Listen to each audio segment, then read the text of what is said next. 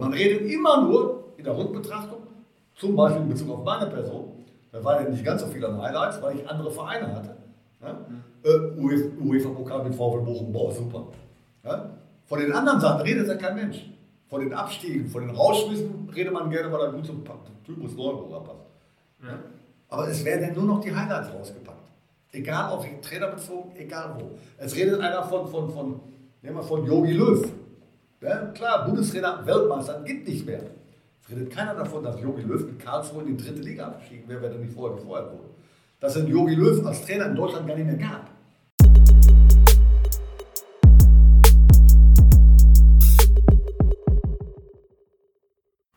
Hallo und herzlich willkommen zur neuen Folge von Die Zukunft des Fußballs. Mein Name ist Arndt-Philipp Ohms und mir gegenüber sitzt der wunderbare Dennis Heimann. Hallo Dennis. Grüß dich, Philipp. Moin.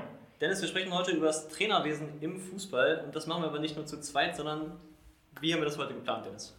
Ja, ganz besonders heute. Äh, erstmal sehen wir beide uns ja zum ersten Mal tatsächlich seit Monaten, sonst haben wir immer digital aufgenommen. Mhm. Wir haben uns auf den Weg gemacht nach Gelsenkirchen, um mit Peter Neuhofer zu sprechen, der uns gerade gegenüber sitzt.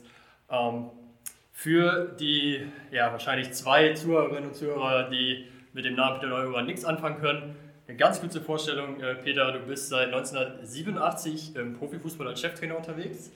Unterbrich mich, wenn ich etwas falsch sage, bei Rot-Weiß Essen. Du hast sage und schreibe sechshundertneunzehn Spiele gecoacht im Profibereich.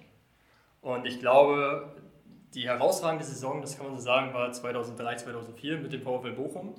Einzug in den UEFA Cup und vor allem war das, glaube ich, auch die letzte Saison, in der der VfL Bochum der beste Ruhrgebietsverein war. Vor Borussia Dortmund, vor Schalke null vier.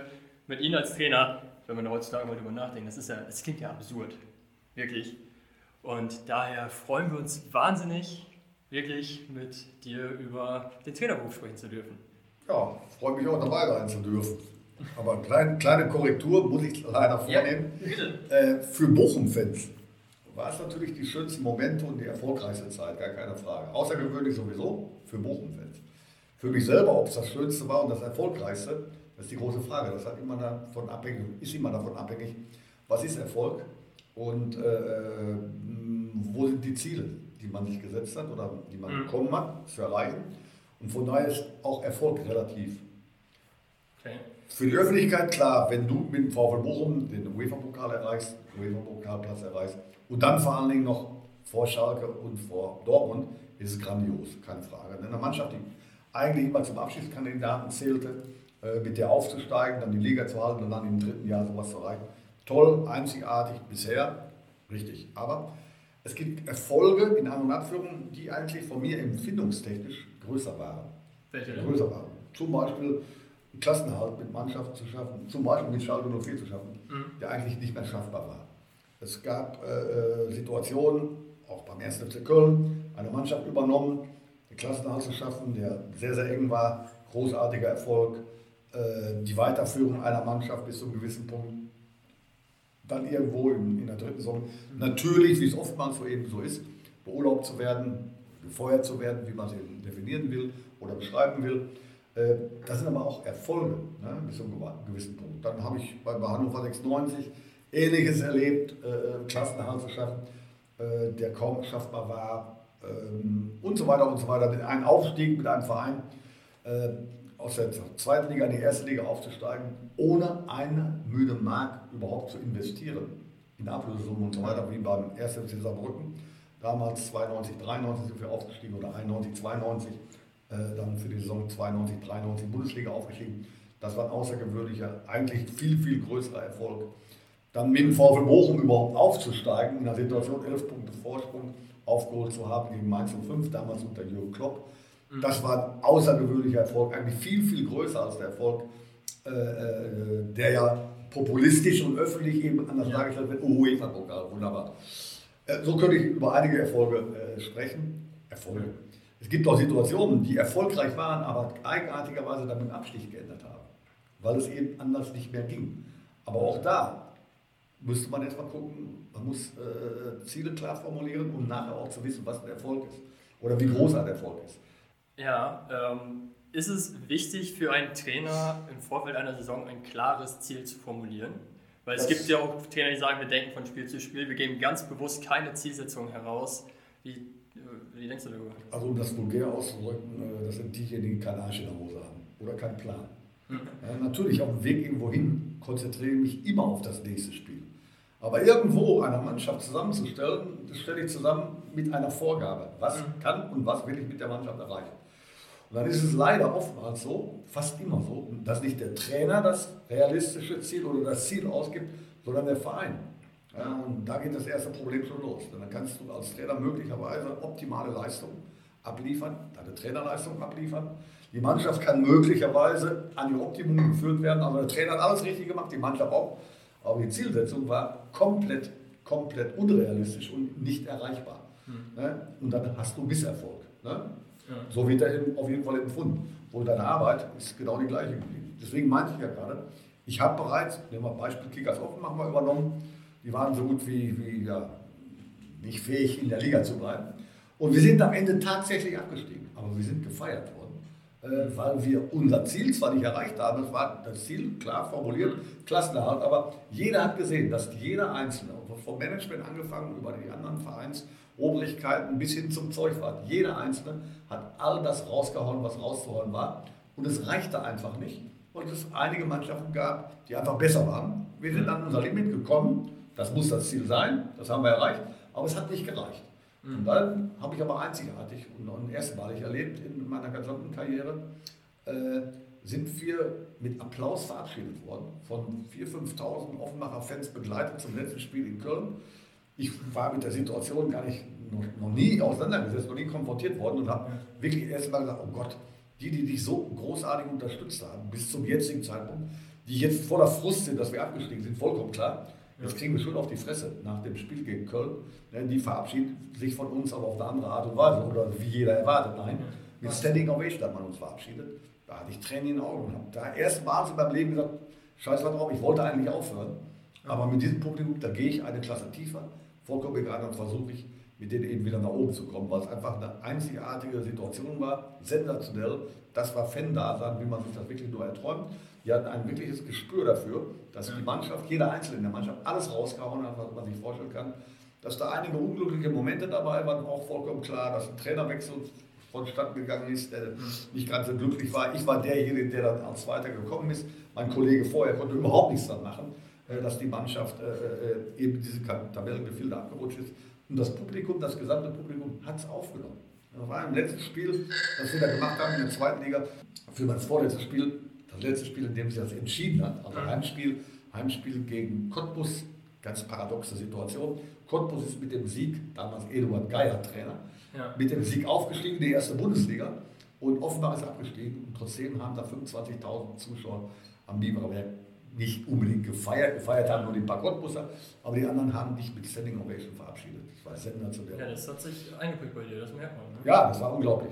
Gänsehaut, Gänsehaut bei Abstieg habe ich einmal ja. erlebt in meinem Leben, das war ein Offenbach. Ja. Ja. Unfassbar. Äh, also man muss alles immer relativieren. Ne? Was ja. ist Erfolg, was hat, äh, was ist, wann ist ein Trainer erfolgreich und so weiter und so weiter. Genau, ja, was, was dazu? Der Zielsetzung. Aber die Frage war ja, die, ob Zielsetzungen mhm. ausgegeben werden müssen. Ja, genau. Ich sage ja, es muss vor jeder Saison äh, eine klare Zielsetzung, eine klar formulierte Zielsetzung, äh, aber eine erreichbare Zielsetzung ausgegeben werden, um dann letztendlich dann auch zu sagen, so, die Ziele müssen erreicht werden. Wenn sie erreicht werden, ist die Arbeit von mhm. allen absolut gut. Darüber hinaus von diesem ewigen Gelaber von hundertfünfzig Prozent, die gibt es nicht. hundert Prozent, hundert Prozent und Ende. Also führe ich eine Mannschaft, den einzelnen Spieler und danach auch die Mannschaft ans Leistungsoptimum, ans jeweilige, habe ich als Trainer gute Arbeit gemacht. Und alles andere, da habe ich keinen Einfluss drauf. Ob irgendeiner den Ball gegen die Latte drischt, zehn Zentimeter höher oder rein, hat kein Trainer der Welt Einfluss drauf. Das geht nicht. Ich kann natürlich einige Sachen verfeinern, verbessern, aber nochmal, wenn ich am Optimum angekommen bin, dann ist das Optimum. Ja. Darüber hinaus gibt es nichts, dann kann ich nichts machen. Denn auch die Psyche, auch die Motivation und wie auch immer, die gehört ja auch mit zum Optimum. Ja. Also die Physis ist im Prinzip gleichzusetzen oder vermengt sich irgendwo mit der Psyche. Die Motivation mit den Vorgegebenheiten und so weiter vermengt sich, dass es dann irgendwo ein Punkt ist, da ist das Optimum, das kann ich erreichen und das kann ich auch nicht erreichen. Und da eine klare Zielsetzung vor jeder Saison ist eigentlich das Wichtigste, was man so mitmachen kann. Da plane ich auch eine Mannschaft mit. Passend dazu, denkst du, dass Trainer heutzutage zu schnell gefeuert werden? Also ich habe da jetzt das Beispiel Arminia Bielefeld vor Augen. Uwe Neuhaus gefühlt super Arbeit geleistet, ja nicht nur gefühlt, ich glaube, das kann man auch tatsächlich objektiv so sagen. Arminia Bielefeld steht auf Platz sechzehn, hat den kleinsten Etat der Liga und der Trainer wird gefeuert, nachdem er sie vorher überraschend so eindeutig in die Bundesliga geführt hat. Ich habe es nicht ganz verstanden. Ähm, wie, wie stehst du dazu? Also Uwe Neuhaus, Uwe Neuhaus kenne ich relativ gut, weil Uwe Neuhaus in meiner Anfangsphase, also bei Rot-Weiß ich angefangen habe, erst als Co-Trainer, dann habe ich zwei Spiele als Co-Trainer, bereits als Cheftrainer gemacht, deswegen hm. habe ich sechsundachtzig meine erste, meine erste Erfahrung gemacht als damals verantwortlicher Trainer. Horst Robesch war krank und hat mir die Sache übertragen als Co-Trainer.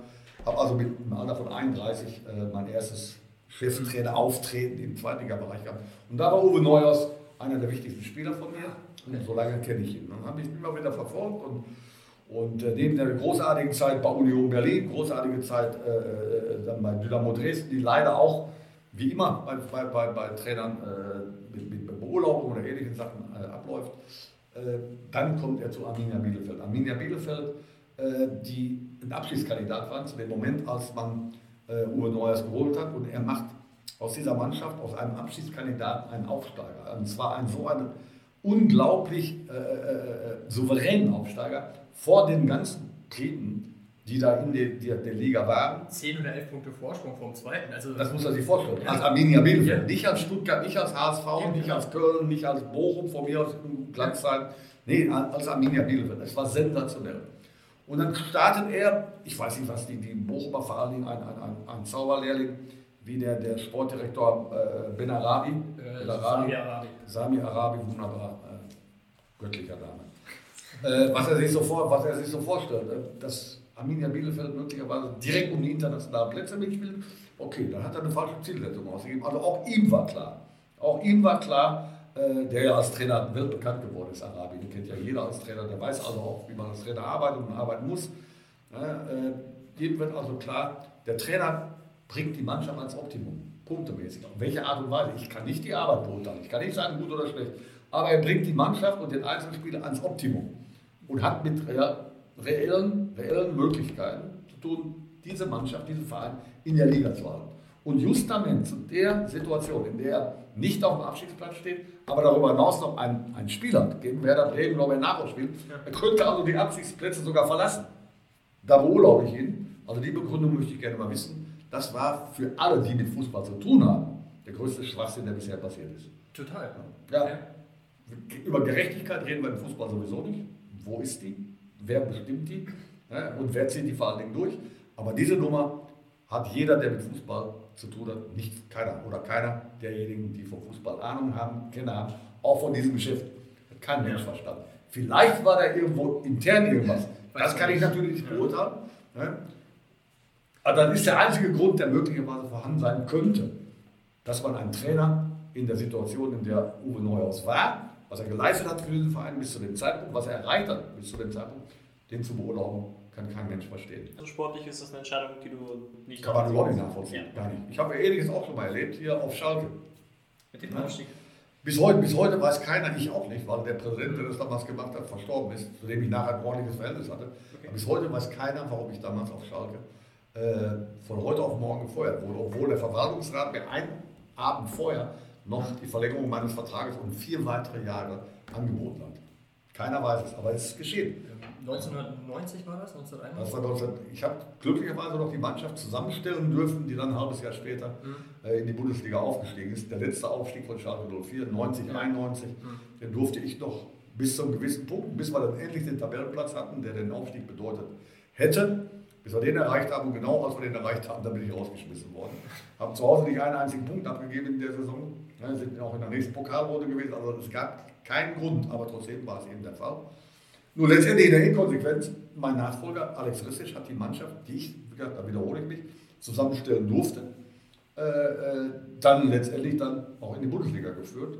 Äh, von daher hat der Verein da ja bis auf den Kostenpunkt, den er bei mir hatte, alles richtig gemacht. Ja. Aber bis heute fragen sich einige, die damals dabei waren, die Spieler sowieso, zu denen ich heute noch guten Kontakt habe, ich mir selber auch, mich selber auch, warum ich da gefeuert wurde, weiß keiner. Also eine Entscheidung, die deiner Meinung nach auch ähnlich gelagert intransparent ist. Oder? Sportlich lässt sich das nicht erklären, das muss irgendwas, im, irgendwas vielleicht im Hintergrund sein, an, an persönlichen Interessen vielleicht, an, an durchaus. Der Präsident sagte damals, also formulierte den Satz meiner Beurlaubung, nachdem äh, ich während eines Mittagessens mit der Mannschaft zu ihm gerufen wurde, von dem Manager, von dem damaligen Manager. Die Mannschaft erwartete damit, mit meinem Reingehen in dieses Präsidentenbüro, äh, dass ich wieder rauskomme und mit diesem Vierjahresvertrag versehen werde. Ne? Und ja. Die haben mich applaudierend verabschiedet und ich bin dann reingegangen und da saß der Präsident da mit einer Flasche Wein vor sich, ein Glas Wein, und sage ich, oh, Tag, wenn es was zu feiern gibt, braucht auch ein Glas, trink einen mit. Nee, heute, heute ist es ein bisschen ernster, aber da trinke ich auch einen mit. Und dann sagte er, ich nehme jetzt wortwörtlich so wieder, wie es gelaufen ist. Dann sagte er mir, äh, ich wollte Ihnen mitteilen, Sie sind ab sofort sind Sie beurlaubt. Die Krone des Aufstiegs setze ich mir selber auf, wortwörtlich. Das hat er gesagt? Wow. Weil erstmal in meinem Leben war ich da komplett sprachlos.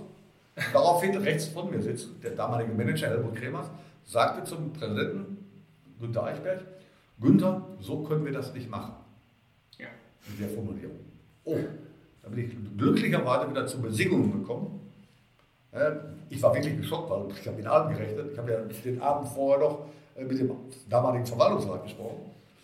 Und dann habe ich gesagt, gut, das können Sie in der Öffentlichkeit aber so nicht erklären. Dann kriegen Sie Probleme, die er sowieso bekommen hat. Erstmals in der Vereinsgeschichte war daraufhin beim nächsten Spiel die Nordkurve leer, komplett leer. Da hing in der ersten Halbzeit nur Transparente drin und so weiter und so weiter. Mhm. Das waren noch harmlose Dinge. Dann gab es Polizeischutz für ihn und ganz, ganz schlimme Sachen, die da glauben, die eigentlich im Fußball nie aufkommen können. Aber mir ist dann eben aufgefallen, im Moment mal, die Situation muss ich jetzt ausnutzen. Ich war geschockt bis zum Geld mehr. Die Mannschaft ist sofort zu mir nach Hause gefahren. Sie wollten sich verweigern, das Training wieder aufzunehmen. Die haben das halt ja mitbekommen. Und äh, ich saß dann noch an der Geschäftsstelle, die Mannschaft hat dann mit meiner Frau gesprochen und haben gesagt, nee, wir treten ja nicht mehr an und so weiter und so weiter. Dann ist aber Beruhigung eingetreten, dahingehend, dass ich mich mit dem Präsidenten, Herrn Eichberg, geeinigt habe. Und zwar gemeinsam nachmittags in einer Pressekonferenz aufgelaufen sind und gesagt haben, ja, ist durchaus richtig. Der Präsident hat mir eine Vertragsverlängerung um vier Jahre angeboten, die, ich, äh, die er aber nur in Bezug auf die erste Liga formuliert hat. Und dieses Angebot hätte ich nicht angenommen. Okay. Also der Vertrag, vier Jahre verlängern, richtig, aber nur gültig für die erste Liga. Okay. Ja. Und dieses Angebot hätte ich nicht angenommen. Daraufhin, verständlicherweise, hat der Präsident dann gesagt, ja, wenn Sie das Angebot nicht annehmen, glauben Sie ja nicht an unseren Aufstieg. Ja. Und ich habe die Mannschaft gerettet, oder ich war dabei bei der größten Rettung der Vereinsgeschichte, die gar nicht möglich war eigentlich, aber die haben wir geschafft. Hab dann die gleiche Mannschaft, die noch verschlechtert war dahingehend, weil wir Einnahmen erzielen mussten, um die Lizenz zu erhalten, auf den fünften Tabellenplatz geführt im zweiten Jahr. Und im dritten Jahr, justament zu diesem Zeitpunkt, ja, das war also am elften elften, eigenartigerweise, äh, Karnevalsbeginn, ja, haben wir in Köln unentschieden gespielt und mit diesem Unentschieden waren wir punktegleich mit dem ersten auf dem Aufstiegsplatz. Mhm. Und am dreizehnten elften werde ich eben entlassen. Ja, mit diesem Bewusstsein, da muss man sich mal vorstellen. Klar, dieser Vierjahresvertrag im Hinterkopf. Also er wollte dann der Öffentlichkeit sagen, ja, wenn der das nicht glaubt, dass wir aufsteigen, demzufolge den Vertrag nicht verlängern, dann muss ich im Urlaub, da hätte ja jeder Verständnis für gehabt.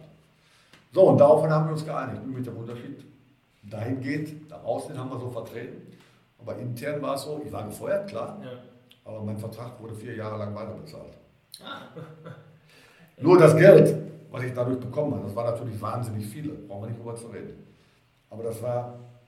Ja, mit, mit keinem Geld dieser Welt hätte man das bezahlen können, was ich da letztendlich nicht habe erleben dürfen. Ja. Denn der Aufstieg einundneunzig, die Mannschaft hat mich eingeladen, ich war zwischendurch, war ich dann bei Hertha B S C, den größten und vielleicht auch einzigen in der Hinsicht, in der Hinsicht den einzigen Fehler gemacht in meiner gesamten Karriere.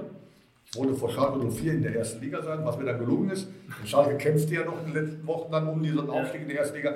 Und Hertha B S C war bereits in der ersten Liga und ich kriegte dann ein Angebot während meiner Zeit, in der ich dann Schalke beurlaubt, tralala, hin und her, aber auch mit einem Vierjahresvertrag intern. Und äh, da habe ich gesagt, gut, du gehst nach, gehst nach Hertha B S C, dann bin ich schon mal in der ersten Liga vor Schalke. Ja, das ist ja wunderbar. Und dann war ich mit Hertha B S C natürlich ganz schnell wieder weg. Schalke ist aufgestiegen, also Hertha raus aus der Liga, Schalke rein in die Liga. Auch wunderbar und schön. Dann bin ich in Saarbrücken gegangen, mit Saarbrücken aufgestiegen, dann war ich endlich wieder in einer Liga mit Schalke. Und immer noch dieses Wahnsinnsding da, weiter Schalke, Schalke bezahlt worden, wusste ja keiner. Dann spielten wir das erste Spiel im Ludwigspark, also die erste Begegnung, Neuhofer gegen Schalke, ja. Im Ludwigspark, äh, verlieren mit Saarbrücken drei eins. Ärgerlich, aber ich habe von Schalke ja die Prämie bekommen. Das Rückspiel, das Rückspiel, das Rückspiel machen wir hier im Parkstadion. Also das, um das mal kurz zusammenzufassen, äh, du verlierst gegen Schalke null vier und kassierst dafür eine Siegprämie von Schalke. Das ist ja... Ja. Das ist aber schlimmer. Schlimmer war doch das Rückspiel. Das Rückspiel war äh, im Parkstadion, also führte Schalke null vier eins zu null. Beim Tor von Schalke kam kein großer Jubel auf. Äh, und wir machten kurz vor Schluss den Ausgleichstreffer. Und das ganze Stadion jubelte. Ich jubelte innerlich natürlich auch, weil ich einen Punktprämie von Saarbrücken und einen Punktprämie von Schalke null vier bekommen habe. Also doppelt abgezogen. Aber nochmal, dieses, dieses Geld spielt überhaupt keine Rolle. Ganz im Gegenteil. Was mir da genommen wurde, war der Hammer. Und, und, und die Mannschaft hat mich dann eingeladen. Äh, zum letzten Spiel im Parkstadion hier, ausverkauftes Haus. Ähnliches haben wir ja gemeinschaftlich erlebt beim letzten Heimspiel, als es darum ging, die Klasse zu halten. Ja, siebzigtausend im Parkstadion macht schon Eindruck, den kann man sich gar nicht vorstellen. Ich war also von der Mannschaft eingeladen, sitze oben auf der Tribüne und erlebe dann mit, wie meine, in einer Nachführung, meine Mannschaft da unten gefeiert wird, denn mein Nachfolger gefeiert wird, der gute Arbeit gemacht hat, meine Arbeit dabei gemacht. Und du stehst da bis von der Hertha B S C weg, hast jetzt zwei in Saarbrücken unterschrieben, dir geht es ja auch gut, wunderbar. Du hast so viel, viel Geld auf Schalke verdient, aber der größte Moment in deiner, bis dahin, in deiner Karriere bis zu dem Zeitpunkt, der wird dir genommen oder ist dir genommen worden. Ja. Und wenn ich da all das Geld, was ich bekommen hätte, hätte eintauschen dürfen, für diesen, diesen Moment ja. selbst zu erleben, ich hätte noch was draufgezahlt, um das mitzugehen. Also das war der härteste Moment, den ich je in meinem Fußball erlebt, äh, erleben musste. Und eigentlich der schönste Moment, ja, das war Schalke null vier, keine Frage. Für mich war das fertig. Ja, du, du kommst ja auch aus, aus Marl, bis jetzt, glaube ich, wenn ich es äh, richtig weiß, kein Schalke-Fan vom Kindesbein an, aber nee. Natürlich immer dem Verein irgendwo verbunden. Ich glaube, so kann man das schon sagen, ne? Ja, verbunden als Mitglied, ja. Seit meiner Zeit, äh, als der Trainer war bei Schalke null vier, war ich verbunden. Aber Schalke war vorher, ja, zu meinen Jugendzeiten zum Beispiel, das absolute No-Go. Meine Eltern haben mir verboten, zu Schalke null vier zu wechseln. Ich habe beim kleinen Verein gespielt, äh, beim Spielverein Gugmal. Die haben dann irgendwann bei der Oberliga Westfalen stattgefunden, also in der dritten Liga stattgefunden. Und ich war da von, von der Jugend auf, Kindesbeinen auf, da äh, involviert, habe dann auch in der ersten Mannschaft gespielt, ganz normal, war der jüngste Kapitän der damaligen dritten oder vierten Liga und so weiter und so weiter. Und während der Zeit, in der ich in der A-Jugend noch war, Oskar Siebert, der legendäre Präsident von, von, von Schalke null vier, Diamantenauge genannt, äh, der hat so sich Talente ausgesucht für den Jugendbereich von Schalke null vier, was man heute auch noch grandios macht mit Norbert Elgert. Äh, und hat dann unter anderem mich dann irgendwo gesehen bei irgendeinem Pokalspiel, keine Ahnung, und wollte mich für Schalke null vier verpflichten für die Jugend. Daraufhin haben meine Eltern mir das verboten, zu Schalke null vier zu wechseln. Ich musste erstmal ein Abitur machen und nach dem Abitur kannst du sportlich machen, was du willst, aber solange du deine Füße unter unterm Tisch stellst, wirst du niemals für Schalke null vier spielen, weil Schalke null vier hatte ein Image, was nicht ganz so gut war. Und jetzt kommt das Wesentliche, im Jugendbereich ist es eben so, ich war von, von, vom Alter, ich bin, war neunzehnhundertzweiundsechzig, dreiundsechzig, war letztes Oberliga Westjahr, bin ich äh, durch Zufall mit meinem Vater bei einem Spiel gewesen, also sechs, sieben Jahre alt, Hamburg null sieben gegen den ersten F C Köln. Und von dem Moment an, dieses Spiel, Spiel war scheißegal, aber eh keine Ahnung vom Fußball gehabt, aber hat natürlich den Eindruck gehabt, ja. war ich der größte Fan, den man sich überhaupt vorstellen kann vom ersten F C Köln. Also alles, was man sich vorstellen kann am Fan-Dasein, äh, am positiven Fan-Dasein, habe ich verkörpert. Der erste F C Köln war der größte für mich in allen Bereichen. Das endete dahin, dass ich, äh, nachdem ich das und das und das studiert habe, mir fehlte dann noch was. Ich musste unbedingt, da ich kein Fußballprofi werden konnte, aber dann zumindest unter den, den Flutlichtmasten der, der Radrennbahn beziehungsweise im Müngersdorfer Stadion, da musste ich irgendwie studieren, damit ich da auch mal fortwährend äh, dieses, dieses Kölner Gefühl miterleben darf. Daraus ist dann ein Studium geworden. Ich habe dann zehn Jahre in Köln gewohnt, habe Sportwissenschaften studiert, Diplomsport studiert und so weiter, nur um nah beim ersten F C Köln zu sein und diesen Studiengang dann auch noch zu machen, von mir aus. Äh, und äh, war also großer Fan, habe als Student äh, in Schilberg-Pente gekellnert, um mal ein paar Euro zusammenzusparen oder D-Mark zusammenzusparen, um mit dem ersten F C Köln irgendwo hinzufliegen zum UEFA-Pokalspiel, die es damals noch gab. Äh, den meinen Eltern hätte ich ja gar nicht erzählen dürfen. Die haben mich so bezahlt, klar. Ja. Normal das Geld, ich habe kein BAföG, nichts erhalten, sondern meine Eltern haben mich finanziert. Äh, und äh, ich hätte dir gar nicht sagen können, dass ich jetzt mhm. nach Porto fliege oder nach Madrid fliege und wie auch immer. Die hätten mir einen Schaden ausgesprochen, egal, ich habe zu studieren, nicht zu arbeiten. Also habe ich da mal hoch, habe mir die Kohle zusammengekratzt, die Karten habe ich immer bekommen von Mitarbeitern vom ersten F C Köln, die meine Dozenten waren, die wussten, was für ein Lehrer Köln ich war und so weiter. Und das ging aber immer so weiter, bis zu dem Zeitpunkt, als ich Trainer vom ersten F C Köln geworden bin. Okay. Und da war es vorbei mit der Fanfreundschaft oder mit, der, mit dem Fan-Dasein. mit dem Fan-Namen. Kann man das nicht verbinden, Trainer sein und Fan sein? Das ist ja aktuell mit Edin Terzic von Borussia Dortmund, wird ja immer wieder gesagt. Der ist ja auch großer Dortmund-Fan und jetzt hat das auf die Trainerbank geschlagen. Also wenn, ja, das, das kann doch durchaus der Fall sein. Ne? Mhm. Äh, nur wenn du Trainer bist eines Vereines und Fan darüber hinaus, egal was für ein Fan, egal wie sehr du als Fan objektiv bleiben möchtest und auch schaffst, objektiv zu bleiben. Ja. Du hast als Fan in Verbindung mit, der Tra- mit dem Trainer da sein. Ja, Siege, die du über euphorisiert empfindest, mhm. aber genauso Niederlagen, die würden dich ja zerschmettern. Ja, und es geht nicht, es geht irgendwo nicht, auch im Sinne der Objektivität. Ja, kannst du nicht als Trainer auch Fan sein. Ich aber bin Fan grundsätzlich von der ganzen Intention her, von der ganzen emotionalen Lage her, von jedem Verein, bei dem ich tätig bin. Ansonsten fehlt mir die Inbrunst. Das ist der Typus abhängig. Ja, ja. Ja, aber wenn ich der normale Fan bin, ich kann ja nicht heute für den ersten F C Köln jubeln und morgen für den Schalke null vier. Wie soll das gehen? Ja, dieses Wechselspielchen geht nicht. Ja? Und als Fan stellst du dir ja Fragen. Als Fan betrachtest du, weil du kommst ja gar nicht näher ran, das, was du siehst, das externe Verhalten. Entweder gewinnt die Mannschaft, verliert die Mannschaft oder spielt unentschieden. Spielst du gut oder schlecht? Nach deinen Auffassungen. Und mehr nicht. Ja, wie denn auch? Mehr Einblick kannst du gar nicht haben. Wie da gearbeitet wird, ob da gut oder schlecht gearbeitet wird, kannst du ja gar nicht beurteilen. Du bist ja gar nicht dabei. Ja, und du kannst Sachen nur beurteilen, objektiv beurteilen, ja, wenn du dabei bist. Aber darum, um dabei zu sein, brauchst du einen Schlüssel, wie kommst du da hin? Wenn du da hinkommst, dabei sein darfst, aber davon keine Ahnung hast, keine Kenntnis hast, ja, rein von Intellekt, Fußball-Intellektuellen her, kannst du ja immer noch nicht beurteilen, was gut oder schlecht ist. Also musst du schon die Kenntnis haben und, und, und die Fähigkeit haben. So, gut. Die, bin ich von ausgegangen, dass ich die hatte. Okay, jetzt haben wir die Fragen gestellt, mein ganzes Fan-Dasein, mein ganzes Leben lang. Und auch in der Zeit, in der ich dann bereits erst, erst äh, Essen, Aachen, äh, Schalke, Berlin und wo immer ich dann Trainer war, vor Köln, mhm. immer die Fragen gestellt, wie kann das sein, dass solch eine Mannschaft wie der erste F C Köln, solch ein Verein wie der erste F C Köln, bis auf achtundsiebzig, letztes Mal, ja. Double gewonnen, wie kann das sein, dass die kein deutscher Meister werden? Wie kann das sein, dass Bayern die schon wieder schlägt? Wie kann das sein, dass die D und D Tabellenplatz ein, einnehmen? Keine Antwort drauf. Die einzige Antwort war die, immer, die ich gehört habe, in den zehn Jahren, in denen ich in Köln gewohnt habe und fast nicht täglich, aber regelmäßig, zweimal in der Woche mindestens, beim Training dabei war und so weiter und so weiter. Der Kölsche Klügel, der sagt alles aus. Ja. Was ist denn der Kölsche Klügel? Kennt man nicht aus Deutschland, den Begriff zumindest. Ne? Ja, gehört aber das kennt man überall. Ja. Und dann sitze ich in meiner Trainerkabine. Zum ersten Tag, am ersten Tag, an dem ich angefangen habe, bei meinem Herzensverein, erst F C Köln Trainer zu werden. Und genau an diesem ersten Tag ja. wusste ich, was es heißt, Kölsche Klügel. Da war mir alles klar.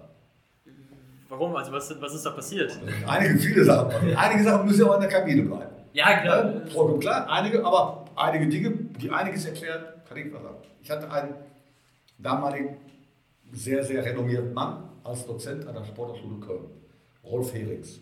Mhm. Rolf Herings war ein ehemaliger deutscher Meister im, im Speerwerfen, Olympionike, ein großartiger Sportler, ein großartiger Dozent für Leichtathletik. Mhm.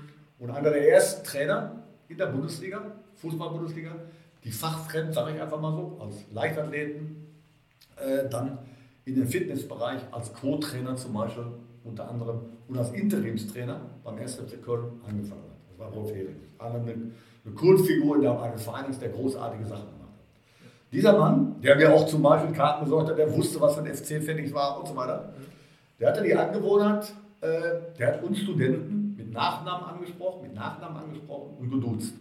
Und wir haben grundsätzlich Herr Herings zu ihm gesagt. Es war so. Kein Problem. Ich hatte den Herrn Herings, ja, aber auch nachher bei meiner Ausbildung zum Fußballlehrer. Ja? Da war er auch Dozent. War ein hervorragender Mann, fachlich gut. Wie gesagt, eine große, große Nummer beim ersten F C Köln, der die Torhüter gemacht hat, äh, trainiert hat, überragend gut, keine Frage, nicht umsonst. Wir brauchen nicht über den Torhüter vom ersten F C Köln zu reden. Äh, von Bodo Ilgner oder früher der alte Toni Schumacher, dann der richtige Toni Schumacher, der Harald Schumacher, Topalowitsch und so weiter und so weiter. Ganz, ganz früher, Oberliga, kennt ihr nicht, Ewert und so weiter. Also die hatten immer nur überragend heute. Und äh, ja, er war eben nebenbei war auch Konditionstrainer. So, ich komme jetzt, sitze da auf meinem Platz und Rolf Herings, der Co-Trainer vom ersten F C Köln, Ich habe gerade eine coole Figur abgelöst als Trainer, Stephan Engels, heute noch beste Beziehung zur Superklasse, und der leider verstorbene Heinz Flohe, also Fußballgrößen ohne Ende, ja, die ich auch bewundert habe als Fan. Ja, klar, die werden jetzt plötzlich abgelöst von mir. Ach du Scheiße. Aber beide, Stephan Engels und, und, und, und, und äh, Heinz Flohe, sichern mir ihre hundertprozentige Unterstützung zu, was auch der Fall war, überragend. Ein Mann, eine Kultfigur wie Bernd Kuhlmann tritt daraufhin zurück. Ich bin verpflichtet worden, er tritt zurück als Manager. Ruft mich allerdings an, sagt: Peter, mach dir keine Gedanken, ich stehe total hinter dir und zu dir, ich muss aber aus Konsequenz zurücktreten und so weiter. Also auch toll, hat er auch eingehalten, hat eingehalten, mir bis zum heutigen Tag geholfen. Und dann kommt Rolf Herings in die Tür, begrüßt mich. Hallo Peter, nicht ein Euro, ne, sondern Peter. Hm. Jetzt bist du am Ziel deiner Träume, oder? Sag ich, ja, Rolf, richtig. Er guckte mich mit großen Augen an, immer Herr Herings. Ja, ja, ich glaub, klar, ich bin jetzt der Chef. Ja, Rolf, richtig. Das Ziel meiner Träume zuerst. Mal gucken, was wir daraus machen. Ja, ich wünsche dir viel Glück und so weiter und so weiter. Sag ich, das wünsche ich dir auch. Ich gehe mal von guter Zusammenarbeit aus. Ja, gehe ich auch von aus. Aber, jetzt komme ich, Rolf, ich muss dir mitteilen, ab sofort machst du nur noch die Torhüter. Und alles andere mache ich mit meinen Mitarbeitern. Du nicht mehr. Mhm. Daraufhin sagt er zu mir, hör uns bitte. Ich habe neunzehn Trainer überlebt. Dich überlebe ich auch noch. Oh, herzlichen Glückwunsch, was ist denn jetzt los? Ja. Das kann doch wohl nicht wahr sein. Er hat mich glorreich unterstützt, überhaupt keine Frage. Ja? Tolle Arbeit geleistet. Hat aber nur die, nur ist totaler Blödsinn. Hat er fachlich überragend gemacht, aber er hat die Torhüter gemacht. Alles andere habe ich gemacht mit meinem neuen Trainerstab. Ja. Auch vollkommen normal. Dann stelle ich fest, ja, die fliegen von links und rechts immer wieder ein paar Pfeile um die Ohren. Ja, wo kommen die eigentlich her? Erfolgreich, wir haben die Klassenfahrt geschafft, jetzt gefeiert worden in Köln, damals wieder deutsche Meisterschaft. Dann im nächsten Jahr war es gut, das sind wir siebter, achter, neunter geworden, auch gut, waren im U E Cup. Dann im dritten Jahr, ja, U E Cup, Halbfinale.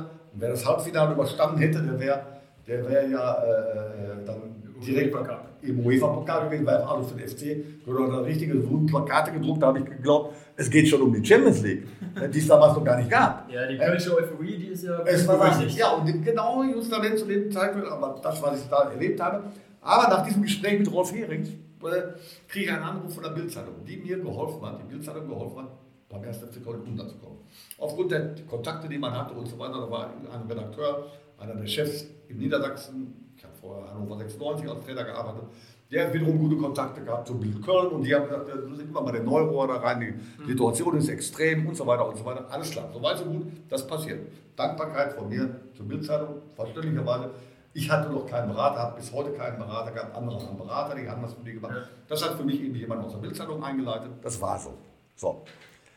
Jetzt fragt die BILD-Zeitung mich, wie es üblich ist, ne, bei einem neuen Trainer, in einem neuen, bei einem neuen Verein, wir machen heute Nachmittag Zeit X Termin ab, damit wir ein Telefoninterview äh, machen mit unseren Fans. Also Fans können anrufen, BILD-Telefon, und du sitzt da, alles klar, selbstverständlich mache ich. Ne? Ja. Vollkommen klar, BILD-Zeitung. Fünf Minuten nachdem ich dieser BILD-Zeitung mein Ja gegeben habe, ne, ruft mich der Kölner Express an. Kölner Express, darf man nicht vergessen, der damalige Chefredakteur ist Freund von Christoph Daum. Christoph Daum wollte unbedingt wieder zurück zum ersten F C Köln. Ja. Ich weiß nicht, der war da irgendwo in Leverkusen oder wie auch immer unterwegs. Ja, ja, genau. Und Christoph und ich sind Studienkommilitonen gewesen. Wir waren zusammen auf Studentennationalmannschaft und so weiter und so weiter. Hatten aber nicht das beste Verhältnis miteinander. Warum auch immer, aber so sportlich fair, alles okay. Ja. Nur Express wollte unbedingt, ja, Neurohr soll zwar Erfolg haben, aber der Vertrag von mir verlängert sich nur, wenn wenn äh, der Klassenerhalt geschafft wird. Ja, und wenn der Klassenerhalt nicht geschafft wird, dann ist der Weg für Christoph Daum ja frei. Ja. Ja, alles klar. Christoph wollte natürlich auch den Klassenerhalt vom ersten F C Köln, gar keine Frage. Ja, aber es war schon mal ein ganz klarer Punkt. So, dieser Express fragt mich, ja, Herr Neuhofer, herzlich willkommen in Köln, und äh, da müssen wir natürlich auch äh, ein, ein äh, Telefonhörerspiel mit den Fans machen. Na, da müssen, weiß ich nicht, aber wir können gerne eins machen. Mit Müssten habe ich so mein Problem. Ne? Mein Vater durfte mal was bestimmen. Bis zu diesem Zeitpunkt, aber sonst bestimmt über mich kein Mensch. Ja. Und dann bin ich hochsensibel, egal. Ja. Da, das wurde korrigiert, dann dachte ich, ja, okay, dann, dann machen wir das. Äh, haben Sie die Zeit? Äh, ja, machen wir Zeit. Morgen um Viertel nach zwölf. Laden kann ich nicht. Viertel nach zwölf bin ich schon verabredet, müssen wir später machen. Was machen Sie denn vorher? Er sagt, hat Sie nicht so interessiert, ich habe vorher einen Termin. Und zwar mit der BILD-Zeitung. Hm. Die gleiche Aktion, die der Express machen wollte, habe ich also BILD-Zeitung vorgezogen. Haben Sie Pech gehabt. Mhm. Nur, da gibt es bei mir keine Reden, wenn ich das sage. Ich stehe zu dem, was ich gemacht habe, zu dem Termin stand ich natürlich. Dann flog vom ersten Tag an. Das war Kölsche Klöge. Express, vier fünf Nationalspieler, ehemalige Nationalspieler, Meinungsbildung. BILD-Zeitung, drei vier Nationalspieler, Köln, Meinungsbildung. Ich, obwohl ich zehn Jahre in Köln gewohnt habe, habe mir überhaupt keine Gedanken gemacht, aber so bin ich halt auch, ja. Dass natürlich die Einflussnahme, politische Einflussnahme auf den ersten F C Köln und Express um ein wesentliches höher ist, ja. Als die, weil eine höhere Auflage zum damaligen Zeitpunkt, als die des, der, der BILD-Zeitung. Da habe ich erst nicht dran gedacht, zweitens, so wie ich gelagert bin, wäre mir das auch egal gewesen, aber das war zu dem Moment der Anfang vom Ende. Es war klar und da habe ich mitbekommen, was Kölsche Klöge bedeutet. Es war nicht nachvollziehbar. Wir flogen, es war ja wirklich, wirklich erfolgreiche Zeiten. Es, mir flogen Dinger um die Ohren und ich wusste nicht, wo die herkamen. Im Nachhinein ja. Die sind aber nicht mehr aufzufangen. Es war so, dass ich bis hin zum Publikumsliebling mich hochgerieben habe mit tollen Mannschaftsleistungen. Naja, und, und, und tollen Dingen, die wir da gemeinsam erlebt haben. Äh, einige Sachen, die wir kompensiert haben. Bodo Ilger ist plötzlich zwangsverkauft worden, weil er einen Vertrag stehen hatte. Für damalige unglaubliche viereinhalb Millionen Euro nach Real Madrid. Und dieser Transfer ist gelaufen, eine Minute vor zwölf, sonst wäre das Ding durch gewesen. Dann hat der Bodo mich aus Madrid angerufen und so weiter. Und sagt, Trainer, entschuldigen Sie bitte, aber es ging nicht anders. Ja, ja gut, schlimm genug. Ich zum Präsidenten, ja, das ist leider so. Und, aber dann können wir das wesentlich in die Mannschaft reinvestieren, bei dem Ziel, wenn wir haben. Der Herr Robert, tut mir leid, der Präsident, überragend guter Mann. Ja, Herr Hartmann damals, äh, überragend guter Mann, sagte, nee, wir investieren in das Geistpokal, in den Verein selber. Aber Spieler haben wir genug. Sag ich, aber wir haben noch ein Ziel, UEFA-Pokal mindestens zu erreichen. Na, Möglichkeit noch mehr. Ja, können wir aber nicht machen. Herzlichen Glückwunsch, da stehe ich da. Ja. Ja. Kein Geld, aber große Ziele. Und von außen kam die Dinger angeflogen und immer weiter. Und dann kam der entscheidende Punkt des Kölschen Klüngels. Es ging darum, ich habe vorher mit einem Geschäftsführer zusammengearbeitet, mit dem ich früher auch zusammen selber gespielt habe, beim westfälischen äh, I C Schöpping, Drittligisten. Ja, immer so geschnuppert hat, so vielleicht, wenn es gut läuft, dann schaffst du den Sprung in die zweite Liga und so weiter. Ja. Wir sind dann gut bezahlende Studenten gewesen damals, wir haben zusammen gespielt und wir kannten uns gut und er hat auch gute Arbeit gemacht, Wolfgang Los war das.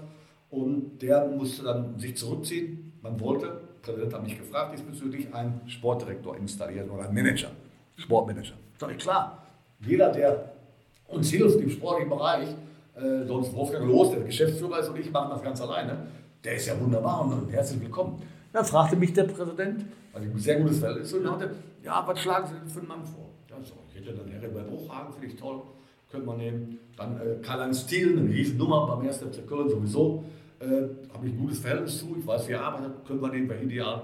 Äh, Rolli Rüssmann, wäre auch eine Nummer, kannte ich hier von Gelsenkirchener Zeit, da war ein Manager in Gladbach, habe ich mit dem mal verhandelt und so weiter. Und die kann ich Ihnen empfehlen und das könnte ich mir vorstellen, das würde richtig gut gehen. Genau. Ja, und da war ich unterwegs in der Ukraine. In der Ukraine, damals August, und guckte mir Spieler an für den ersten F C Köln. Unter anderem einen Andrij Schewtschenko. Ich verhandelt mit dem und Schewtschenko stand da vor mir, Tränen in den Augen, der große erste F C Köln. Was Interesse an ihm, achtzehn, neunzehn Jahre alt. Kostete damals hundertfünfzigtausend Mark. Ich rufe aus, aus Kiew, aus Kiew, aus meinem Hotel, den Präsidenten an. Ich habe hier eine gefunden, Granate, eine absolute Granate, achtzehn, neunzehn Jahre alt, eine Granate, das wird also der Gänger schlechthin. Ja, Hannover, super, dann machen wir das doch. Aber ich wollte Ihnen mitteilen, wir haben einen neuen Manager. Also bitte was? Wie einen neuen Manager? Ja, sag ich, ja super, wer ist das denn? Karl-Heinz Rühl. Also ach du Scheiße, dann ist es besser, wenn Sie meinen Vertrag zerreißen. Ich hatte mal ein Erlebnis mit Karl-Heinz Rühl, das war nicht ganz so angenehm. Inhaltlich spielt es keine Rolle, da war er noch Manager beim K S C.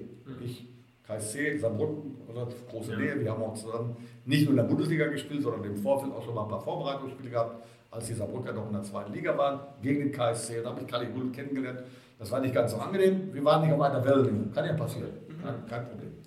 So, Karl Rühl war also der neue Manager und der musste das ja abhaken. Daraufhin habe ich gesagt, Karl, ich habe hier einen Mann, schön, dass du da bist, lass uns bitte alles vergessen, was vorher war, lass uns für den ersten F C Köln in diese Richtung arbeiten, ne? Für den ersten F C Köln in eine Richtung arbeiten, ja klar. Ich habe hier einen Mann, den müssen wir sofort nehmen, wir suchen Stürmer, genau den haben wir jetzt gefunden. Ja, wer ist das denn? Ja, Schewtschenko, kenne ich nicht. Er hat direkt zugeleitet, ich muss ja nicht kennen, aber ich habe den jetzt gesehen. Kannst mir vertrauen, alle, die dich bisher geholt haben zum ersten F C Köln, sind alle eingeschlagen. Kostet nichts, hundertfünfzigtausend. Nee, hör uns, ist schon Goran Vucevic. Sag ich, Goran Vucevic, ich habe so einen Fimmel, ich war der erste Laptop-Trainer in Deutschland, kenne ich.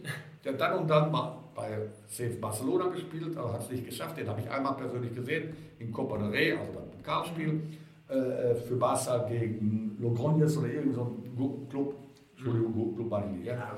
Ja. Äh, da ist er mir aufgefallen, guter Kicker, aber bei mir macht er kein Spiel, du kannst das Fußballtennis gebrauchen, zu langsam, keine Zweikampfstärke, der hat einen guten Freistoß, rechten Fuß ja. und so weiter. Er wusste also, dass ich diesen Spieler kenne. Ja, was hast du dafür bezahlt? Dreieinhalb Millionen. Da bist du nicht ganz sauber, der macht bei mir kein Spiel. Also der war schon gekauft? Ja, aber wusste nichts von. Ja? Also Schewtschenko wurde nicht genommen für hundertfünfzigtausend Mark und der wurde für dreieinhalb Millionen gekauft. Ich glaube, im gleichen Jahr oder ein halbes Jahr später, weiß ich nicht genau, wurde Schewtschenko verpflichtet von A C Milan für fünfunddreißig Millionen und ist ein Weltstar geworden. Und der erste F C Köln, der erste F C Köln ist abgestiegen in dem Jahr, äh, siebenundneunzig, achtundneunzig. Ich bin beurlaubt worden vorher vom Karl-Heinz Rühl, ausgesprochen klar vom Präsidenten, was mir aber von vornherein klar war, aufgrund der Gesamtentwicklung. Ja, der erste F C Köln ist zum ersten Mal in der Vereinsgeschichte abgestiegen. Und Schewtschenko wurde Weltstar. Ich glaube, mit Schewtschenko wäre das wohl anders verlaufen. Aber das muss man mal festhalten. Ging ja nur, ging ja nur ins Prinzip. Ja, klar, das war einfach nur, ne, einmal zeigen, wer jetzt hier das Sagen hat wahrscheinlich. Genau, und, und ehemaliger Spieler vom ersten F C Köln, der wiederum den hinter sich hatte, den hinter sich hatte, die dann miteinander, wie auch immer, gegungelt haben. Ich will nicht davon sprechen, dass er irgendeiner sich Geld in die Tasche geschickt hat, um Gottes Willen. Ja. Ja, das weit außen vor, ne? Weiß ich nicht. Aber äh, das war der Kölsche Klüngel. Und daran ist der F C zum Beispiel kaputt gegangen, dahingehend, dass sie dadurch bedingt zum ersten Mal abgestiegen sind. Der Trainer, der nach mir kam, Loris Günter Köster, der konnte da nichts mehr auffangen. An dem lag es mit Sicherheit nicht. Ja, an der Mannschaft lag es natürlich auch nicht. Die Mannschaft war okay, absolut okay. Aber auch das, was da so intern entstanden ist, ja. das ist nicht mehr aufzufangen. Und das kriegt kein Fan mit. Ist das denn normal, dass man als Trainer bei Transfers nicht mitredet? Äh, es ist anders geworden, hat sich einiges geändert. Das war früher so, was... Bei einigen Vereinen gab es kein Management, da habe ich die Spieler allein verpflichtet. Jetzt nicht formal juristisch, geht es ja nicht. Dann muss ich mal den Vorstand machen. Aber ich habe die Spieler ausgesucht, habe die Spieler den Vereinen vorgestellt, dann sind die Verträge gemacht worden. Die Verhandlungen haben, falls Berater schon vorhanden waren, die Berater gemacht, mit, mit Spielern in Verbindung mit. Erste Gespräche nur mit mir, abschließende Gespräche auch oftmals mit mir. Dann habe ich das dem Vorstand weitergegeben und der hat den Vertrag dann ausgeführt. So war es. In Anlaufzeiten, in der Weiterentwicklung, da hattest du ein Management dabei, ja, dann hast du Spieler empfohlen, der Manager hatte also mehr oder weniger in An- und Abführung den Auftrag, diese Gedanken nach Absprache natürlich innerhalb des Vereins des Trainers umzusetzen, ja, seine eigenen Ideen auch einzubringen, mit dem Trainer allerdings abzustimmen. Bei mir war es dann grundsätzlich immer so, sind einige Spieler nicht genommen worden, bei vielen Vereinen, die ich haben wollte, weil sie nicht finanzierbar waren und der Manager hat mir mitgeteilt, Herr Dover, oder Trainer oder wie auch immer, können wir nicht machen, nicht finanzierbar. Oder wir brauchen eine, eine, eine Mehrzahl.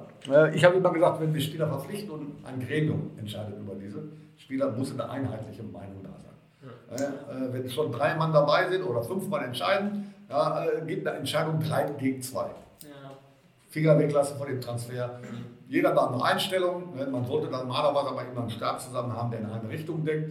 Also gleiche gleiche Empfinden hat in Bezug auf sportliche Leistungseinschätzung wie derjenige selber, der die Entscheidung trifft, aber ist ja oftmals nicht der Fall.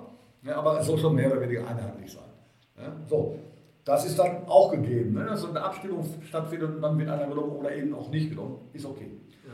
Es gibt aber Situationen, und das ist dann einmal passiert eben, dann hat ein Vorstand gesagt, den Spieler holen wir jetzt.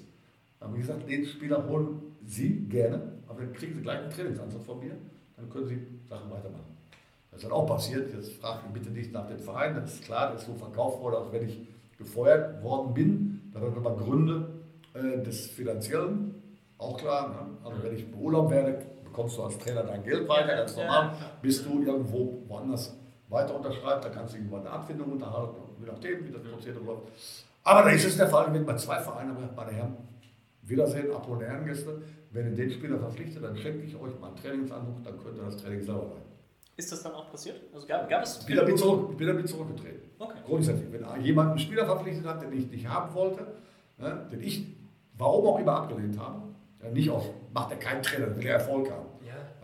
Aber ein Spieler, von dem ich weiß, es geht nicht. Dann habe ich gesagt, dann macht selber, wenn er den verpflichtet hat. Ist bei einem Verein vorgenommen und sagt, den Namen werde ich nie sagen, der Spieler gehört sich auch nicht, aber der ist mit einem Gipsbein erschienen.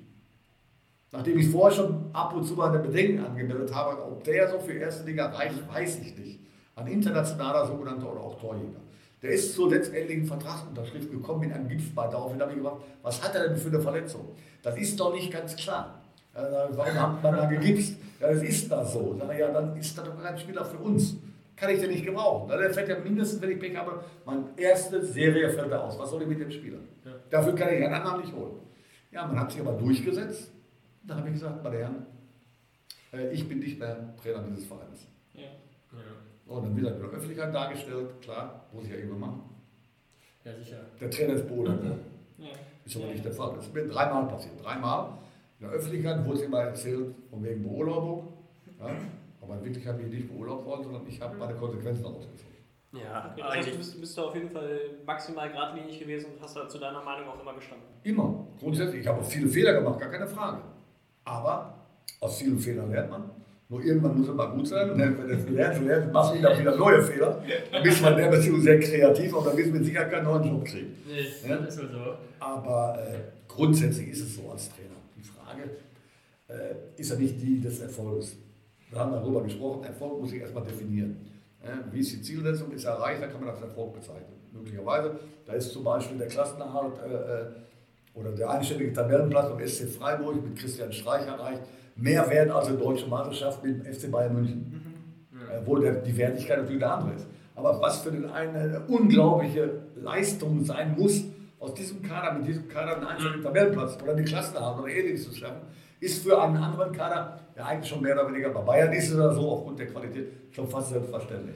Wobei selbstverständlich sollte man auch so nicht sagen, aber ihr wisst, was ich damit meine. Ja, ja, also, ja aber äh, da, da habe ich auch direkt eine Frage zu. Wie groß ist der Einfluss eines Trainers auf den sportlichen Erfolg? Also was würde jetzt ein Jürgen Klopp, Pep Guardiola oder ein Peter Neuhofer mit dem F C Augsburg, sage ich mal, erreichen?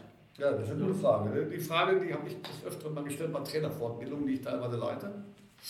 Also darum geht ja, was, was, was muss man denn als Trainer sein, um erfolgreich zu sein? Da sage ich herzlichen Glückwunsch. Ich fand da erstmal an, was ist denn eigentlich Erfolg? Erfolg ist der, der Zielsetzungen erreicht.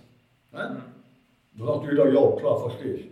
Erfolgreich ist jeder der Trainer, ist ein guter Trainer, der es schafft, jeden einzelnen Spieler zum eigenen Leistungsoptimum zu führen. Und darauf hinaus ist er noch ein besserer Trainer, wenn er nicht den Einzelnen nur ans Optimum führt, sondern daraus eine Mannschaft macht. Mhm. Und wenn diese Mannschaft, die er gemacht hat, am Optimum sich bewegt, auch noch die jeweiligen realistischen Ziele, die man ausgegeben hat, auch noch erreicht, ist ein super erfolgreicher Trainer und das ist ein guter Trainer. Sagt jeder ja. Jetzt gibt es die Frage, willst du denn an, jetzt an, an, an, an konkreten Beispielen klar machen? Jetzt geht's los. Äh, allseits bekannt, allseits finde ich auch gut so, äh, anerkannt, in der Fachlichkeit wie auch im menschlichen Bereich. Äh, Christian Streich. Ja. Christian Streich mit S C Freiburg auch mal abgestiegen, äh, aufgestiegen, UEFA-Pokal oder, oder Europa League in die Richtung gekommen, Klassenerhalt geschafft. Glaubt ihr, dass Christian Streich mit der Mannschaft, die jetzt im Augenblick bei Bayern München da ist, auch deutscher Meister wird? Selbstverständlich. Ja, das sage ich auch klar, hundert Prozent. Machen wir anders, machen wir einfacher. Glaubt ihr, erfolgreichster Trainer aller Zeiten, erfolgreichster Trainer? Guardiola, Pep Guardiola, wird der Meister mit S C Freiburg? Nee, im Leben nicht. Sag ich, wie? Warum nicht? Weil mit der Mannschaft kann man kein Meister werden. Sag ich, richtig. Genau so sieht es aus. Und so ist es mit Trainer. Beispiel, anderes Beispiel. Jürgen Klopp vor sechs, sieben, acht Wochen, nee, oder fünf Monaten, Welttrainer des Jahres. Mhm. Ja. Die Ziele erreicht, die Ziele erreicht. Warum ein schlechter Trainer geworden? Die haben sieben Spiele hintereinander auf eigenen Platz verloren. Mit Liverpool. Sind plötzlich Tabellen siebter oder achter in der Premier League. Der gleiche Trainer, die gleiche Arbeit, nee, derselbe Trainer, dieselbe Arbeit, dieselbe Ansprache, alles gleich. Ist auch einmal schlechter geworden? Mit Sicherheit nicht. Wenn heute die Wahl wäre zum Trainer des Jahres, wäre Jürgen Klopp so weit hinten. Nee, ja. In Deutschland wäre ein Jürgen Klopp, der ist schlimm genug, bereits gefeuert. Ein einziger Trainer, ein einziger Trainer hat mal es geschafft. Das war Jürgen Klopp. Borussia Dortmund eine Halbserie, letzter, vorletzter zu sein. Ja, nach dem zwanzigsten Spieltag waren sie letzter. Zum Beispiel, zwanzigsten Spieltag letzter. Jürgen Klopp war der Trainer, der war zu dem Zeitpunkt kein schlechterer Trainer. Und jeder Verein, reagiert bei einem anderen Trainer, Typen, schmeißt den raus. Jürgen Klopp hatte die Chance, ne, diese missliche Serie bei Borussia Dortmund selber aufzuarbeiten. Ist dann, glaube ich, noch bis zum, in die Europa League gekommen. Ja, ja genau, wurden sechs oder siebter dann. So, ja. Das ist der Punkt, bei dem sich einiges geändert hat. In England zum Beispiel läuft ja nicht Gefahr, dass man ihn rausschmeißt. So schnell. Warum? Weil er dann kein Trainer ist, sondern Teammanager. Als Teammanager bist du fürs Team verantwortlich im Managementbereich. Du kannst auch bestimmen, welche Trainer, äh, welche Spieler kommen, für welches Geld, was gemacht wird und so weiter. Und darüber hinaus bist du auch noch Trainer. Ja? Ja, Jürgen Klopp wird es nicht selber rausschmeißen. Das kann höchstens der Vereinsbesitzer machen oder die Investoren und wie auch immer. Ja. Die werden Teufel tun, das so schnell eben nicht machen. In Deutschland war Jürgen Klopp der einzige Trainer, den ich in den letzten was, fünfzehn Jahren selbst aktiv hat miterleben dürfen, der imstande war, weil das durfte, eine Krise zu bewältigen. Alle anderen Trainer, nehmen wir auch bei Borussia Dortmund, die verlieren zwei Spiele in Folge, schmeißen, warum auch immer, intern kann ich nicht beurteilen, einen Favre raus. Ja, herzlichen Glückwunsch. Wunderbar. Ja, dann kommt der nächste Trainer, Terzic im Augenblick. Ja? Mhm. Da wird darüber diskutiert. Ich weiß doch, ich war bei, bei, bei Sport eins unterwegs im Fan-Talk, da liegen die zurück. Champions League gegen Sevilla, haben die dann mal zwischendurch zurückgelegen? Ähm, oder geführt, geführt und irgendwie sind die nochmal rangekommen oder irgendwie so was Ähnliches. Im ersten Spiel, im ersten Spiel waren sie dann drei zwei gewonnen. Äh, ja, und doch, da waren, lagen die erst dann zu hinten, stimmt. Irgendwas. Ja, ja, ja. Da wurde diskutiert, ja jetzt, man muss Dortmund natürlich aufpassen, wenn man die Zielsetzung verliert, Champions League nicht erreicht, dann sieht das so aus und jetzt scheiden sie hier möglicherweise noch aus, da muss man sofort reagieren und dann ist, vielleicht muss man dann noch einen Trainer holen und wie auch immer. Dann fällt der Ausgleich, wir gewinnen das Spiel auf einmal. Oh, nee, Moment mal eben. Können wir mal gucken und lassen denen noch ein bisschen Zeit. So, das Spiel in der Bundesliga auf einmal auch scheiße. Die Diskussionen gehen los. Ja. Ja? Ja. Gehen los. Ja, vielleicht müssen wir mal reagieren, weil unser Ziel wird langsam aber sicher aus den Augen verloren. Daraufhin, justament zum gleichen Moment, erklärt Rose, ja, erfolgreiche Arbeit bis dahin bei Borussia Mönchengladbach, dass er im nächsten Jahr, was vollkommen Normales mittlerweile, zu Borussia Dortmund geht. Aber in diesem Moment trifft Gladbach keinen Ball mehr, ja. Spielt gut Fußball, gewinnt aber auf einmal nicht mehr. All die Verhaltensweisen, die Rose vorher genau so getätigt hat, werden plötzlich uminterpretiert. Und Borussia Dortmund, bis auf das Spiel gegen Bayern München, genau vor dem Zeitpunkt an, gewinnt die Spiele. Ja. Und rutschen an Borussia Mönchengladbach vorbei. Jetzt gibt es die Frage, oh Mann, scheiße, hat der Dortmund vielleicht einen Fehler gemacht? Der Rose, der arbeitet im Augenblick daran, sein eigenes Image kaputt zu machen. Ja? So wird es interpretiert von außen. Ja. Und der Terzic, der schafft möglicherweise noch die Champions League und Borussia Mönchengladbach nicht mehr in die Europa League. Vielleicht soll man den Trainer mal komplett tauschen. Die Diskussion gibt's. Okay. Ja, das ist der Wahnsinn. Ja, aber es ist kein Trainer mehr heutzutage, hat die Chance, eine Krise zu bewältigen. Bis auf Jürgen Klopp. Und wenn man dann redet, verständlicherweise über Jürgen Klopp. Borussia Dortmund, sensationell, wenn die Meister geworden sind. Zweimal Meister geworden sind. Pokal geholt haben. Überragend, Champions League Endspiel. Also das sind alles Nummern. Ja, Klopp, da war, da war Tuchel schon mit dabei. Nee, nee, das war... Das ja, ja, Klopp war das erste Mal. Aber ja, ja. Ja, nachher kam der Tuchel, egal. Ja. Bei Liverpool, das erste Jahr, da redet keiner von, wo die waren. Uninteressant, die reden davon, richtigerweise. Champions League gewonnen. Unglücklich Champions League Finale, Finale verloren gegen Real Madrid, weil der Karius da... die Handschuhe falsch umgegangen. Ja. Egal, kann passieren. Darüber redet man von. Man redet auch von einem grandiosen, stimmt, Aufstieg von Mainz null fünf. Man redet aber nicht davon, dass zum Beispiel Kloppo, den ich mehr als schätze, ein super Typ, wirklich als Typ überragend, als Trainer habe ich ein paar Einheiten mitbekommen, auch überragend gut, gar keine Frage, dass der aber elf Punkte verschenkt hat, auf, nicht verschenkt hat, um Gottes Willen, auf den kleinen VfL Bochum und nicht aufgestiegen ist, redet kein Mensch von. Man redet oder nicht davon, aufgestiegen, danach überragend gut. Dass Kloppo mit der Mannschaft übrigens mit Mainz null fünf abgestiegen ist, redet kein Mensch von. Man redet auch nicht davon, dass Kloppo danach nicht wieder aufgestiegen ist mit Mainz null fünf, sondern an Jörn Andersen aufgestiegen ist. Da war der Kloppo schon bei Borussia Dortmund. Und zwar nicht deutscher Meister, sondern irgendwo... Ja, da redet keiner von. Man redet immer nur in der Rückbetrachtung, zum Beispiel in Bezug auf meine Person. Da waren ja nicht ganz so viele Highlights, weil ich andere Vereine hatte. Ja? Mhm. Uh, UEFA-Pokal mit VfL Bochum, boah, super. Ja? Von den anderen Sachen redet ja kein Mensch. Von den Abstiegen, von den Rausschmissen redet man gerne, weil er gut zum Typus Neuburger passt. Ja? Aber es werden ja nur noch die Highlights rausgepackt. Egal auf den Trainer bezogen, egal wo. Es redet einer von, von, von, nehmen wir von Jogi Löw. Ja, klar, Bundestrainer, Weltmeister, gibt nicht mehr. Es redet keiner davon, dass Jogi Löw mit Karlsruhe in die dritte Liga abgestiegen wäre, wenn er nicht vorher gefeuert wurde. Dass es Jogi Löw als Trainer in Deutschland gar nicht mehr gab. Nee, kann ich mich auch gar nicht mehr daran. Kein Mensch redet davon. Es redet keiner davon, dass der Welttrainer, ich weiß nicht, sei er leider nicht geworden, oder der zweite, der, der, der, der, der Hansi, Hansi Flick, ja. Dass der äh, in der Regionalliga bei Hoffenheim mit Geld ohne Ende mhm. als Trainer leider nicht funktioniert hat. Funktionieren ist so ein Schweinebegriff. Das sind Menschen, die arbeiten. Ja. Die können übrigens mit überragend guter Leistung arbeiten, aber wenn da nichts mehr rauskommt, Zählbares, dann bist du in diesem Job. Es sei denn, du machst ein Nachwuchsleistungszentrum oder eine Jugendmannschaft, die bei keinem interessiert, wie das Ergebnis aussieht, sondern nur das, was du nach oben bringst. Das ist effektive Trainerarbeit. Ansonsten zählen nur Erfolge, messbare für jeden Hirsel, der mit Fußball nichts zu tun hat. Also nochmal diejenigen, die meistens in der Bereich entscheiden. Ne? Wenn die erkennen, da ist ein Erfolg, da ist ein Erfolg, da ist ein Erfolg. Da reden wir von. Hat Fußball denn dann auch für dich viel mit Glück zu tun? Weil jetzt klingt ja schon ein bisschen an. Du, musst, du bist dann erfolgreich, du bist dann gut. Ja, wenn der Faktor Glück unwesentlich ist. Wenn du dich auf Glück verlassen musst.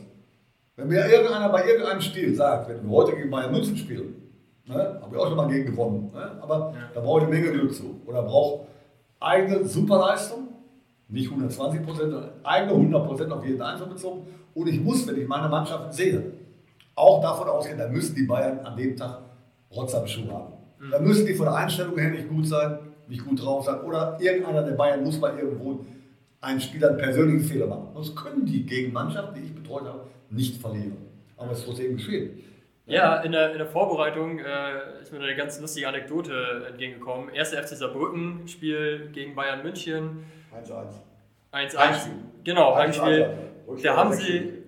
Hast du erzählt, dass du vor dem Spiel in der Kabine einen Witz erzählt hast und dann die Spieler aufgefordert hast, ja, auch ja, Witze ja. zu erzählen? Äh, gehört die Fähigkeit des Witzeerzählens auch zu den Kernkompetenzen eines Trainers? Nee, aber zu den Kernkompetenzen eines Trainers gehört, die Art und Weise einschätzen zu können, wie der Spieler im Moment oder die Spieler im Moment funktionieren bzw. denken oder fühlen. Darauf wollte ich auch hinaus. Das war so.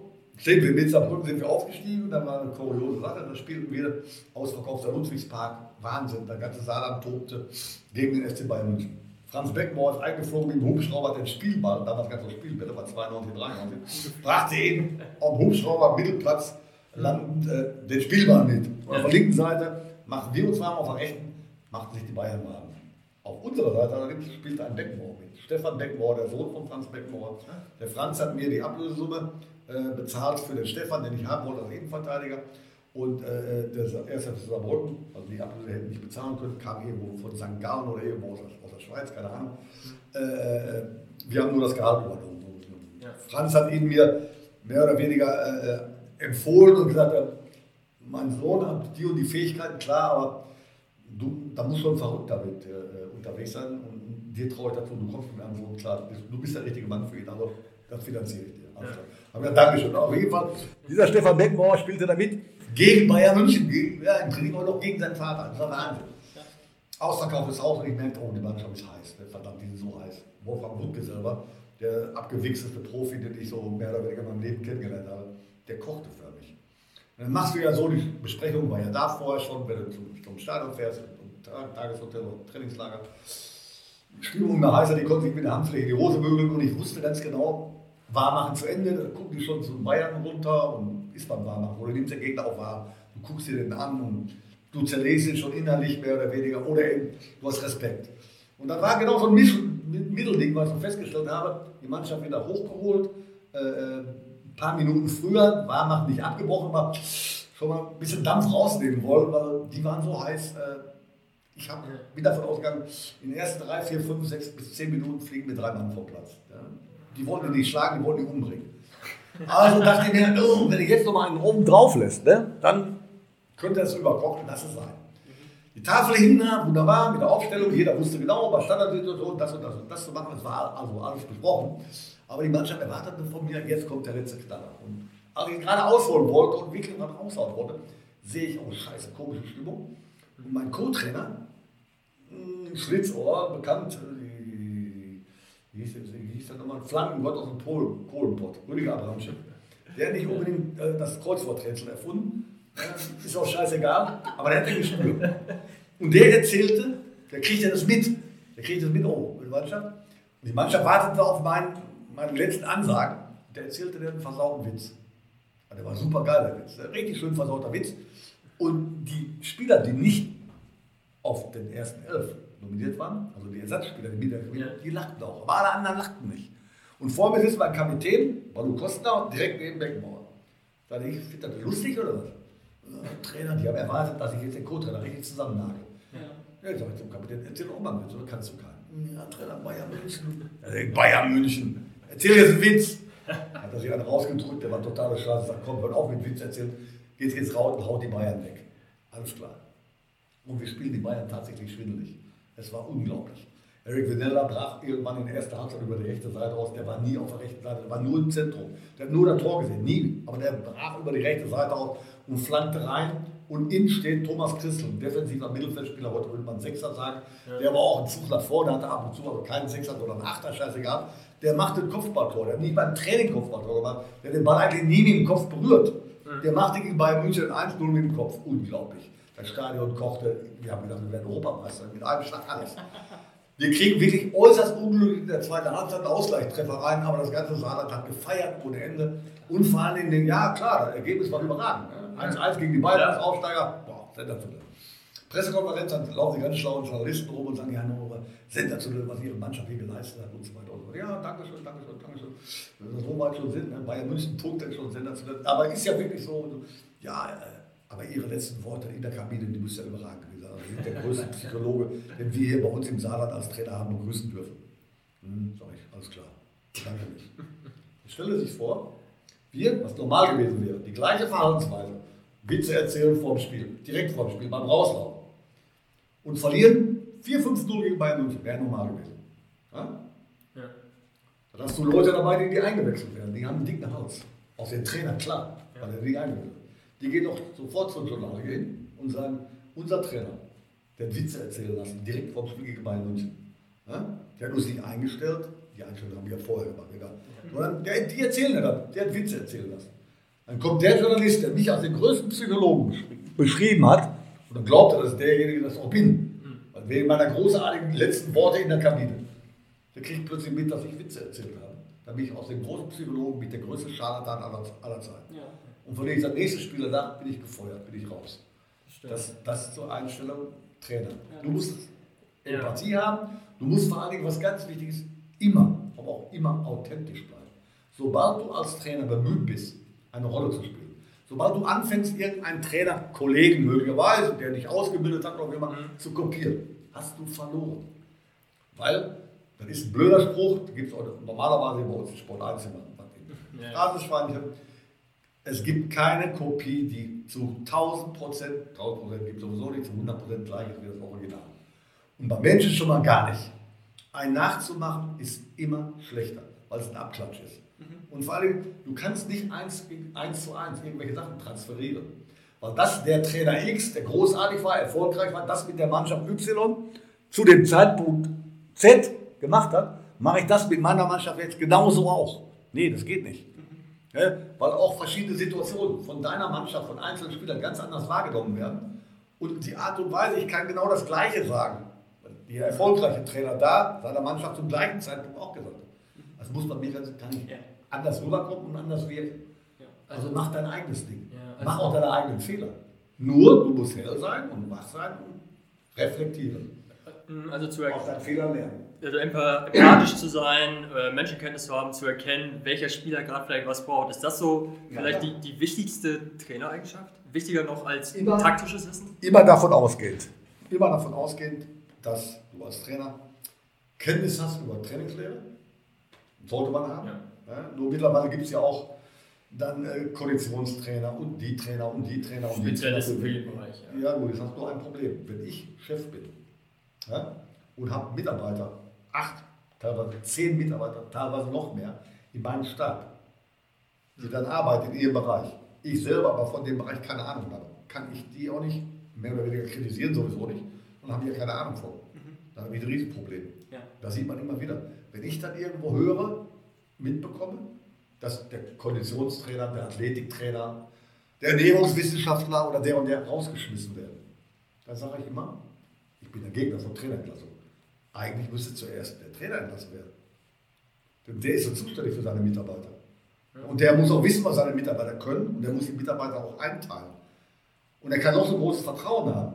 Wenn er nicht weiß, wie der Kern der Dinge aussieht, wenn er keine Sachen, Fachkenntnis über die Bereiche hat, die seine Mitarbeiter bearbeiten für ihn, dann kann er auch kein Urteil abgeben. Aber er steht ja dem vor. Wenn ich als Vorstand oder als Manager fünf Trainer hintereinander rausschmeiße, liegt es doch nicht, hier auf Schalke null vier zum Beispiel, liegt es doch nicht an den fünf Trainern, um Gottes Willen, sondern an denjenigen, der diese Mannschaft zusammengestellt hat, in Verbindung mit demjenigen, der diese Trainer eingestellt hat. Wenn er fünfmal immer auf den Falschen gesetzt, das kann nur dann passieren, wenn ich selber von der Sache keine Ahnung habe. Mhm. Und das ist ein großes Problem im Fußball geworden. In den Fußballbereichen, jetzt reden wir nicht vom Nachwuchsbereich, da gehören eigentlich die besten Trainer hin. Und auch die, vom Management her, jetzt nicht vom, vom Vermarkten her, das ist eine andere Geschichte. Aber von einem Karrieremanagement her gehören genau in den Nachwuchsbereich die besten Leute. Ja, denn wenn wir die oben als Profis bekommen, die Spieler, mhm. ja, ja, dann sind die fertig in einigen Bereichen. Mhm. In einigen Bereichen kriegst du die dann nicht mal weiter. Dann reden wir von taktischen Dingen, klar. Mhm. Ja, aber wenn die Grundlage noch nicht stimmt, ja, und wenn die Ausbildung diesbezüglich nicht stimmt, dann kann ich taktisch vielleicht noch einiges ausgleichen, vielleicht. Aber niemals, davon haben wir ja gesprochen, das Gesamte zum Optimum bringen. Geht ja nicht. Das war Peter Neuruhers Einschätzung zum Trainerwesen. Wir unterbrechen das Gespräch an dieser Stelle, denn Peter hat sich sehr viel Zeit für uns genommen und es ist einfach zu viel Inhalt für eine einzelne Folge. In der nächsten Woche gibt es dann Teil zwei des Gesprächs. Da sprechen wir unter anderem über die aktuellen Entwicklungen beim F C Schalke null vier, über die Conference League und Übersättigung im Fußball und über die Fußball-Weltmeisterschaft in Katar. Außerdem haben wir auch noch eure Hörerfragen an Peter Neururer gerichtet. Unter anderem geht es da dann darum, ob man sich einen Bundestrainer Peter Neururer vorstellen kann. Das war's für diese Woche. Wir freuen uns, wenn ihr nächste Woche wieder dabei seid. Und Abpfiff!